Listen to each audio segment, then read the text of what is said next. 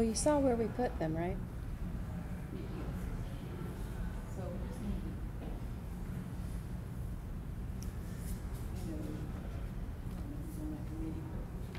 Well, I don't think the committee is in existence anymore. Yes. So that could probably happen if people wanted it. Well, you're not putting blank space. Well, I'm like,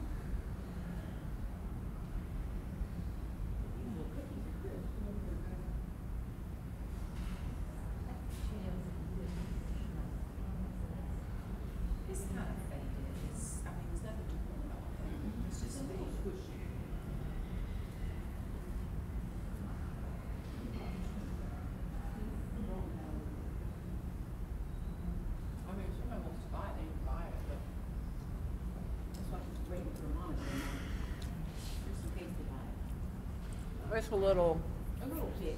Mm-hmm. It's a good thing.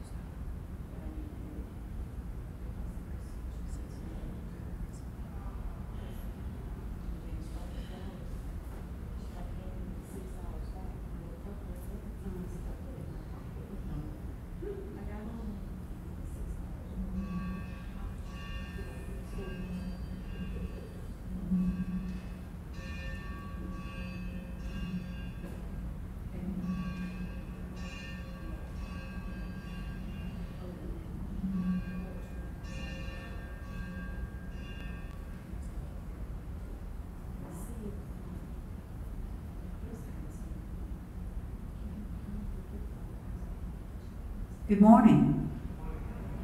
We want to welcome you to the Presbyterian Church on Esdow Island. We love to have visitors, especially first-time visitors. So if you are a first-time visitor, we'd like to give you something to remember us by and explain a little more of the history of the church. If you'll raise your hand, I think the ushers are still on the porch. So Archie, can you kind of note who needs a visitor's bag if we have any? If you'll raise your hand, we have one visitor over here.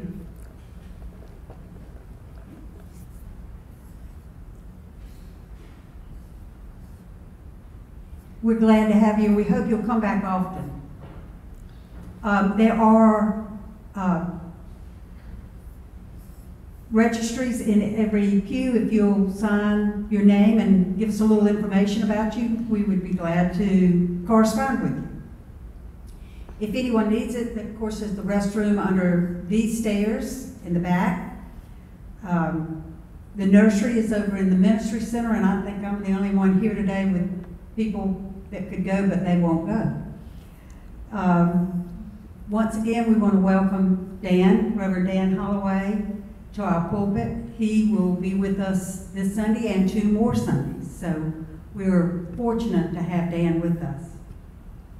The flowers in the sanctuary today are given to the Glory of God by Dawn and Keith Riser in memory of Denise and Delaney McElhaney. The mission committee will meet today in the ministry center immediately following worship. Our Stitch Sisters ministry will meet in the library Tuesday at 10 a.m. If you are interested or need any more information about that, please contact Bonnie Anatolian. Fresh Express returns to our parking lot this Thursday, June the 16th, beginning at 1 while all supplies last. And please remember to bring your bags to pick up your vegetables. The preschool committee will meet this Thursday at 6 p.m. Contact Trisha Gandel for any further information. Anyone interested in beginning the men's breakfast again, we would like to get that started once again. If you will contact either Ted Lockadoo or Jim Murray. This is a ministry that is on Saturday mornings, the first Saturday of each month. So please contact them because we'd like to get that started. Now let us turn our hearts to worship as we hear the prelude.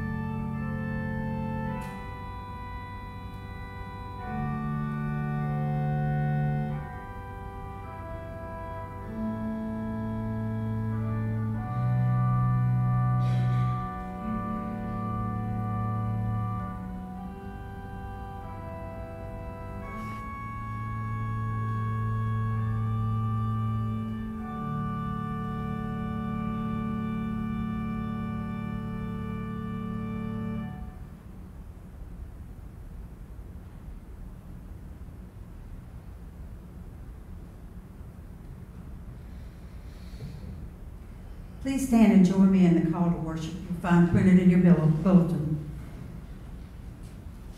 We have great joy in Christ our Lord, who calls and heals us. For a while we bemoaned our sufferings.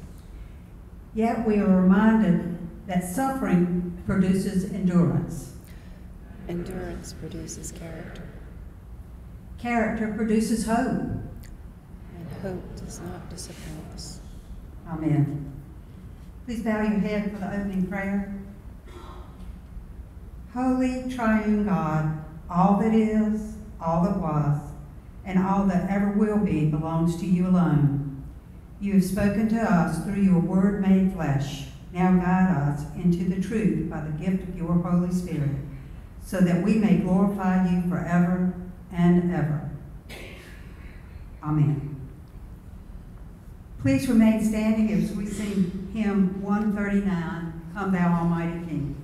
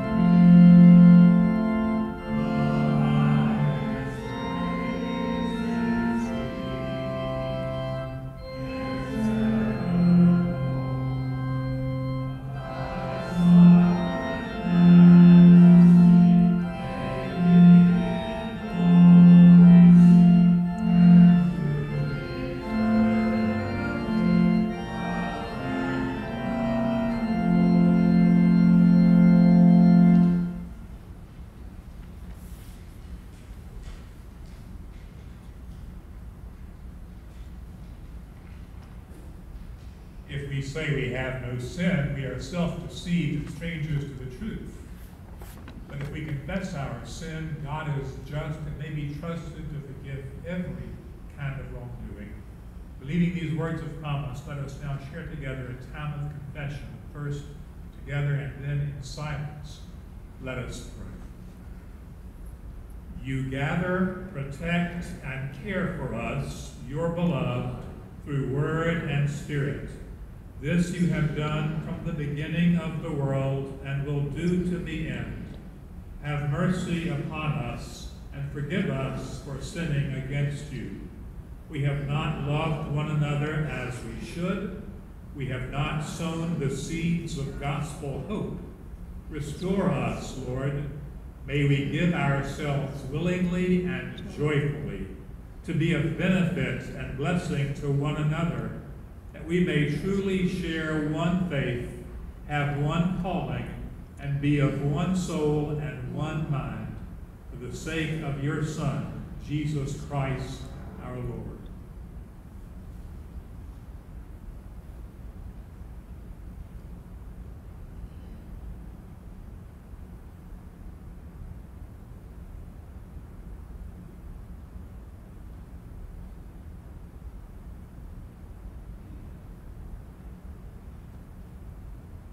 Hear, O God, the silent prayers of our hearts, and set us free by your wondrous grace yet again.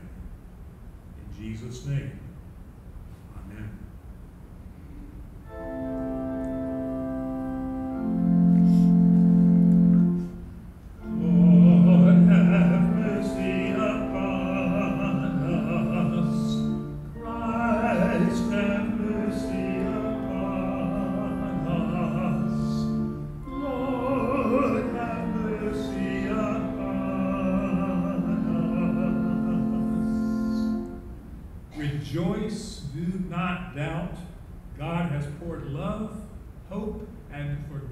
On you. You are healed and forgiven in Jesus' name. The Holy Spirit empowers you to ministries of healing and hope. Rejoice.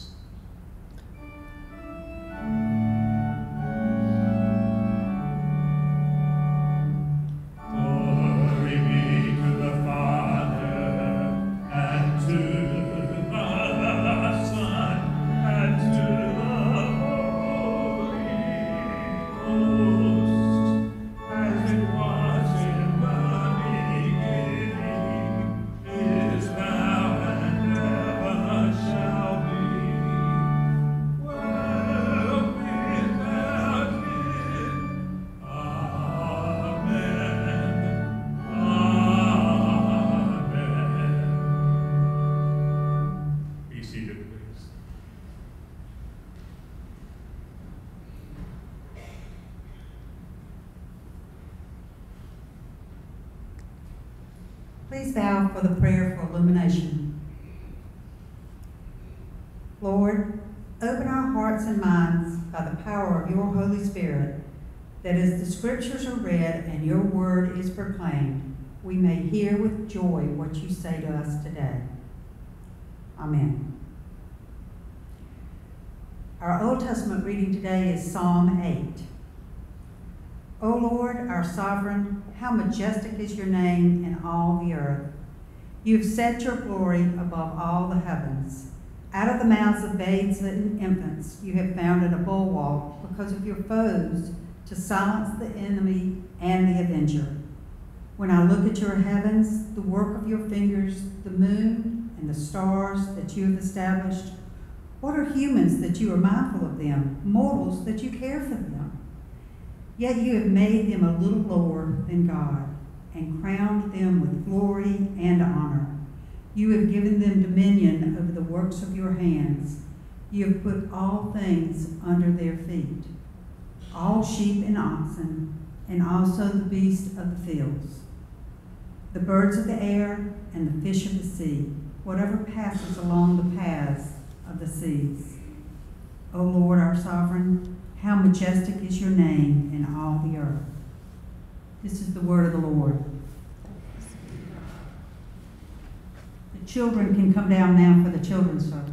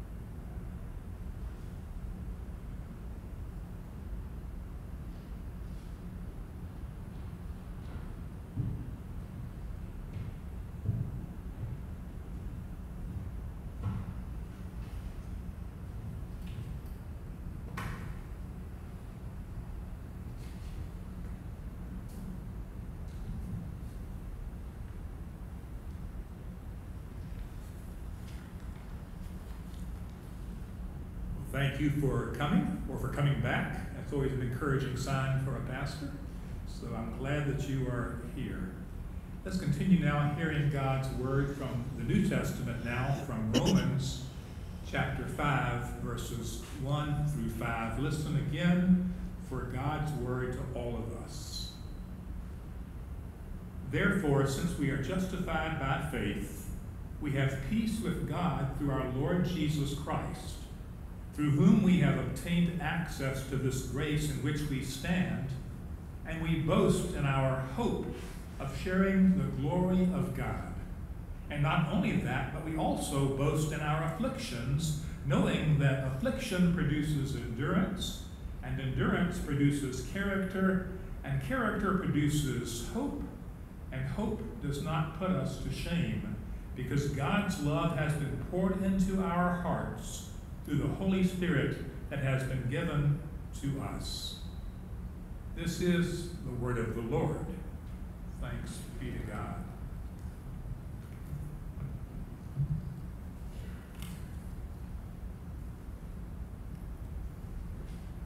Today we are continuing our brief sermon series on God's surprising gifts and the people who embody them. Our conversation today centers around God's remarkable gift of hope and those individuals who give witness to it by their lives. And today, on this Trinity Sunday, we have as our principal biblical witness the Apostle Paul, who becomes a witness of hope in his words to the Christians at Rome. Let me just read a few of them back to you again. We boast in our hope of sharing the glory of God. And not only that, but we also boast in our sufferings, knowing that suffering produces endurance, and endurance produces character, and character produces hope, and hope does not disappoint us, because God's love has been poured into our hearts through the Holy Spirit that has been given to us. Now, I suspect that most of us would agree, in principle at least, that hope is a wonderful thing. Lewis Smedes writes of the power of hope in his book, Standing on the Promises, where he offers these words: "Has any mason ever put brick to mortar without hope of eventually building a wall? Has any writer ever put a word to paper without hoping more and better words would follow? Has any entrepreneur ever begun a project without hoping that it would be put into production and find success? Has any addicted person ever broken her addiction without the hope that she could do so? And have any two persons healed their broken marriage without the hope that there was something there worth saving?" At some base level, we all know that hope is a wondrous gift that can make all the difference in our lives. And yet, if we are honest, we would also admit that hope can be a bit fleeting these days. A church in the Atlanta area was approaching the season of Advent, and they were in anticipation of lighting the hope candle on the Advent wreath. And so the pastor invited members of the congregation to share an image of hope that they found helpful. Well, happily, there were several that were very helpful. One person wrote, "Hope looks like a warm coat hanging on a coat rack before you step out into the bitter cold." Someone else wrote, "Hope looks like a baking pan filled with good things being placed into a preheated oven." Another one said, "Hope looks like a genuine smile offered when you step into a room." Another said, "Hope looks like the first tentative steps taken with a physical therapist after enduring major surgery." Another wrote, "Hope looks like vaccine shots for my children." Another said, "Hope looks like having another month's rent in hand." Nice answers all, I think. But perhaps the most poignant response of all in this church survey was the one from the woman who wrote, "Honestly, I can't think of one right now. Truthfully, I'm feeling pretty hopeless." Well, I am confident that she was not the only one feeling that way. With the seeming unending violence in recent weeks, with the ongoing cultural and political wars, with the loss of trust in and church leaders whose sexual ethics have been found to be abominable, many of us may be wondering about this whole concept of hope. So where did Paul find the capacity to write these kinds of words? Well, it's not because everything was perfect in Rome. Paul was writing to a group of Christians for whom hope was maybe in short supply just then. As Scott Hosey says in his commentary, they lived in the heart of Roman darkness, right under the nose of Caesar himself. They lived in an empire in which the same Caesar was declared Deus et Dominus, God and Lord, on every coin in their pockets. What's more, the regime was increasingly hostile to the new Christian faith, and before too much longer, would flex its muscle in trying to get rid of this new band of believers, putting to death even the very apostle penning this letter to the Roman Christians. And it's not like Paul's life in all one smooth ride either. When you remember his time in prison, the opponents who were out to destroy him, when you remember the thorn in the flesh from which he so desperately wished to be relieved, is even all that much more remarkable. And yet this is what Paul believes, and this is what Paul proclaims.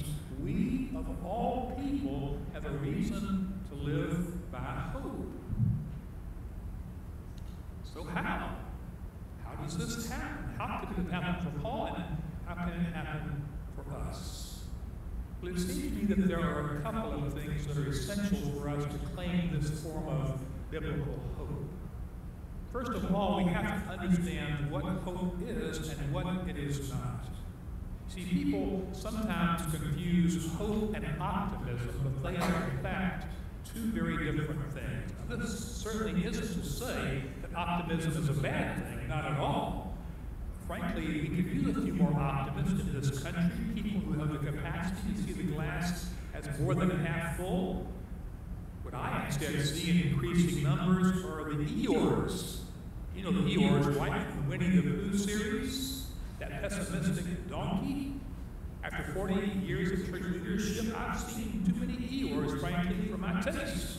I would love to see a few more hopeful people, a few more optimists. Sadly, there are those who almost seem to take joy in pronouncing the likely failure of any new idea or any new approach to ministry, even before it is tried. Some occasional optimism in the life of the church and willingness to engage in some holy experiments would not be a terrible thing at all. So I say, thank God for optimism. Thank God for optimism. I think it's a wonderful gift. And yet it must also be said that hope is not the same thing as optimism.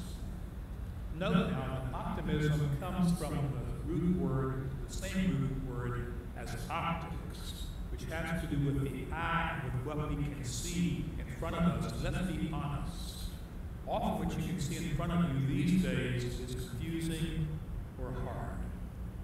When you look at the grieving faces of those left behind in Buffalo or Uvalde or Tulsa, it's sometimes hard to see much reason for optimism.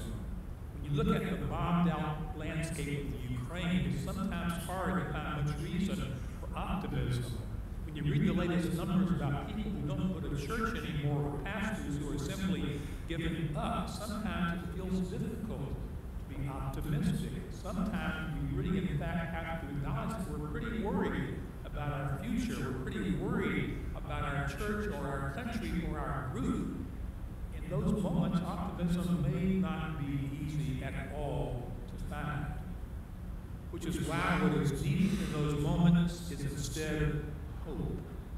What we need is the capacity to imagine a world where things can be different, where our current pain is not seen as the final word. One man said it this way in his online blog. He said, especially when we are struggling, we need words of hope. We need not just to hear this too shall pass, we need a vision of something beyond our particular circumstance. We have to hear and eventually see what seems right now totally unimaginable, and yet to imagine and to believe that in God's power, something new and more hopeful can emerge. This is hope. It is recognition that our current moment, Our current pain does not have the last word. A couple of stories I want to share with you about this. 3 years ago, the church I served for so many years, Unity Presbyterian Church in Fort Mill, suffered a devastating fire that did $3 million worth of damage to the property. Among the many losses were major damage to the historic sanctuary, destruction of the fellowship hall that we called Unity Hall, and the loss of the offices of several members of the staff.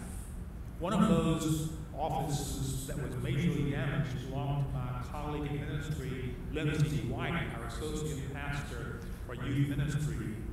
She lost most of the precious possessions in her office, but thankfully not all. This is what she wrote on Facebook on the day after the fire. Until about an hour ago, I had been paralyzed with grief and anxiety, as many of us here at Unity have been. An hour ago, a firefighter pulled a Bible I had since my confirmation out of the remains of my office. It's lived through a flood before this and stuck together by duct tape, but it's also the first place I wrote these words. Maybe I should be a pastor. I wrote down the questions in that Bible that I had as a teenager that I wanted God to help me with. She said, words cannot adequately express how grateful I am for the courage of our fearless and tireless firefighters in Fort Mill, for their willingness to salvage this beat-up book for me. She concludes, this brought me so much hope. There will be hard days ahead, and this recovery will be slow and painful, but like my Bible, I believe we will come out on the other side, cherished and loved by God, united in our love and compassion for one another. She concluded, so keep praying and hope. That's the good news of our faith. We believe we will come out on the other side of the power of God's grace, and yet there is one more thing we have to say about this, which is, hope is ultimately a gift. One writer said it this way, hope is a strange muscle. We can work it. We can work it as best we can, but we cannot control it. Hope is ultimately a gift of God based on God's actions in the past, predicated upon God's promises for the future. A timeless way of engendering hope, of working the hope muscle, if you will, is to remember. In the present, no matter how dark or discouraging it might be for you, when you remember God's gracious actions in the past, you can receive hope for the time yet to come. And when we struggle to find personal memories of salvation, we turn to the biblical stories of old. Delivery of a people from slavery, the return of a people from exile, the resurrection of one crucified on the cross. We can remember in those moments that we are not alone, that we have never been alone, and that even when we suffer losses, as we all do, we have not been abandoned. There was a master who, for years, had trained a group of disciples. The master was coming to the end of his life, and the disciples feared his leaving and what they would do once he was gone. Close to the end, they approached their master and they asked, what will we do? And he said, oh, you see. What will we see? They said, when you are gone. And with a twinkle in his eye, the master said, all I ever did was to sit on the riverbank, handing out water to you. After I'm gone, I trust you will notice that the river is still there. That's the lesson we all need to hear. Life comes from the river, not from the people who give us the water. The river of grace remains. The presence of God sustains us. Even when we come to the end of the one part of our journey, God has more stories to write for us, in us, and through us. In this life and the next. My last story, I promise. I mentioned the fire community earlier in my message. One of the buildings there suffered great damage was the historic sanctuary built in 1881. The church had actually built a new sanctuary a couple of years earlier because it was growing fairly quickly. Nevertheless, this historic sanctuary was so important for all of us. It was a visual centerpiece of the campus. It was a place of gratitude and memory to so many of us longtime people there.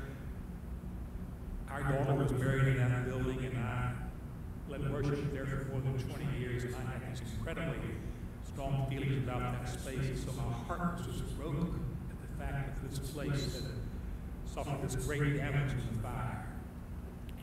Well, the decision was made to save the building if at all possible, and by the grace of God's absolutely remarkable architectural work, they were able to do that.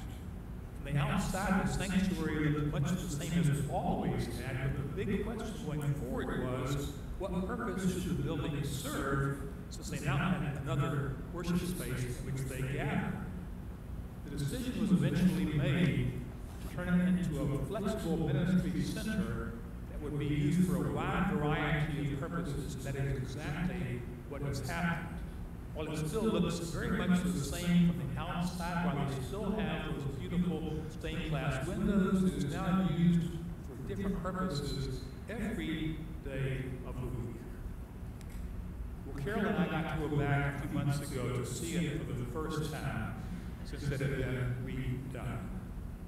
Imagine our delight when we walked into that space and started looking around the walls of the former sanctuary, although they had adorned those walls with pictures of what that building had been used for over the years. I started walking around them, and I stopped short at one, because in that was a painting done by a man named Jim Payne. And there was a pastor in that picture that looked kind of like me, only a whole lot younger, sitting on the floor with the children of that church. And the title of the picture was "The Future of the Church." Hope, God's gift of love to all God's people. Thanks be to God. Amen.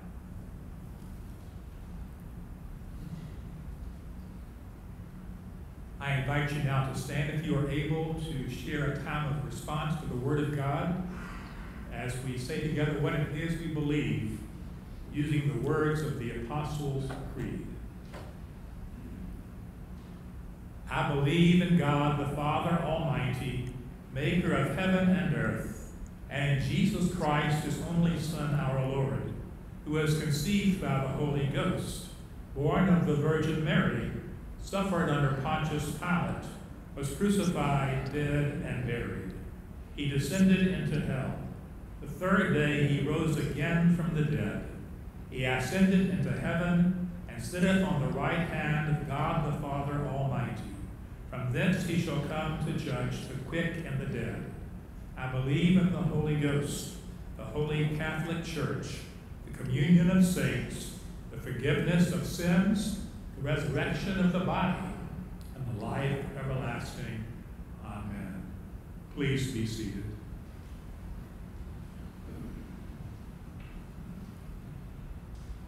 As we come now to a time of prayer, I would invite you to remember all those of your company who need God's blessing. There are those right now in this fellowship who are dealing with illness. Please keep them in your prayers today. Please remember Ashley and her family as she is away on her sabbatical time in your prayers today. Pray as well for the larger church of Jesus Christ. Let us by all means continue to pray for our nation. Let's pray for the world in which we live, that it will in some way be a place of greater peace and hope. Let us pray.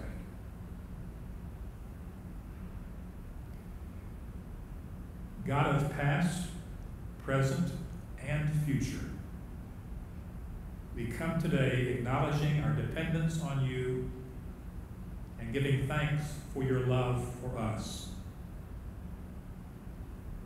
We give thanks that you hear our prayers, the ones we speak aloud and the ones that emerge only from deep within our hearts. Thank you for hearing us now and always as we pray. Holy God, we pray today for all those who need prayer, for those who are dealing with illness, for those who are dealing with stress in their lives, difficulty in their relationships, a loss of hope in their lives. We pray that you will give to each of these some reminder of your love for them, your healing grace, your gifts of love and hope. We pray for this congregation. We thank you for its remarkable history and for its continuing faithfulness. We give thanks for the future that you even now are preparing for it. Help us to live boldly as those who believe that future is assured and that we will get there in hope. Holy God, we pray for our nation. We pray for our leaders of government. We pray for all those who make important decisions, even in these very days, that they will be guided by your principles, by your love, by your justice, and by your hope. And we pray for our world, O God. We know that there is so much brokenness, far too much hatred, far too much lack of understanding, too many places where there are people who truly have lost hope. May your gifts of love, grace, and encouragement touch them in some way this day, we pray. In the name of, and for the sake of, Jesus the Christ, our Lord and Savior, who teaches us to pray together, saying, Our Father, who art in heaven, hallowed be thy name. Thy kingdom come, thy will be done, on earth as it is in heaven. Give us this day our daily bread, and forgive us our debts, as we forgive our debtors. And lead us not into temptation, but deliver us from evil. For thine is the kingdom, and the power, and the glory forever. Amen. We come into this place at God's invitation and with the blessing of all of God's good gifts.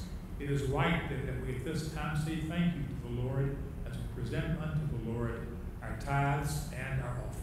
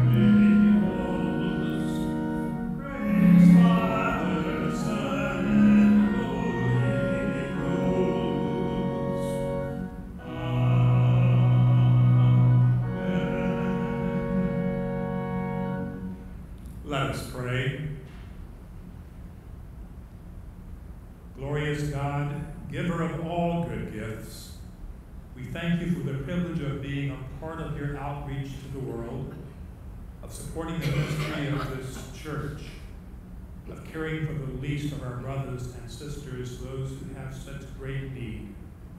We ask now that you will use these gifts as you used with fish and loaves of old. Multiply them and feed and nurture many by your wondrous grace. And help us to realize each dollar that we give, each hour that we share, each moment of prayer we dedicate to you, does in fact contribute to the furthering of your kingdom on earth. In Jesus' name, we make this commitment. Amen.